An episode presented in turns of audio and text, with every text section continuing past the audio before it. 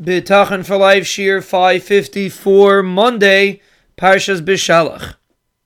We are discussing that the foundation that any level of Bitachon is built on is an understanding of HaKadosh Baruch Hu's power, HaKadosh Baruch Hu's love. And this is especially relevant in this week's Parsha.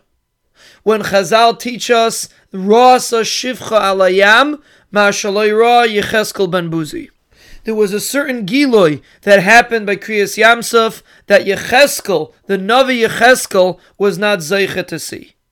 But the smallest person in Klal Yisrael, the Shivcha in Klal Yisrael, the maidservant, was able to see the Ribbono Shel Olam with clarity more than Yecheskel.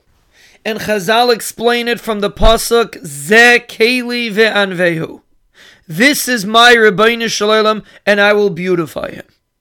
Ze Keli. This clarity. I can quantify it. I know exactly what it is. And this is key in attaining bitachon. Because if a person has any sort of murkiness, any sort of cloudiness in HaKadosh Baruch Hu's control, you will not attain bitachon. If you stop a person on the street and ask him, what is bitachon? If his answer to you is, there's a machlokes, there's a Chazon Ish, there are other shitas that discuss what bitachon is. You should know that that individual has no clue what bitachon is. Because if it's not clear, if you don't have ze keli if you don't have a clarity in the concepts of bitachon, you will never attain bitachon. You can't have menuchas anefesh based on a machlokes.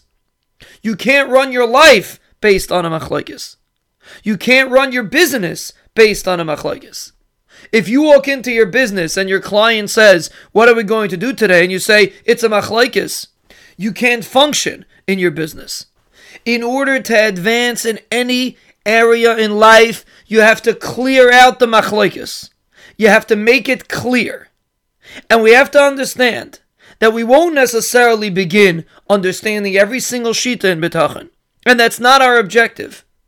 Because as we advance in the levels of bitachon, we will start seeing that all the various shitas that we see over there and over here is all because of a lack of clarity. Once you have the clarity, you know where to place each shita. There doesn't have to be a machlokes.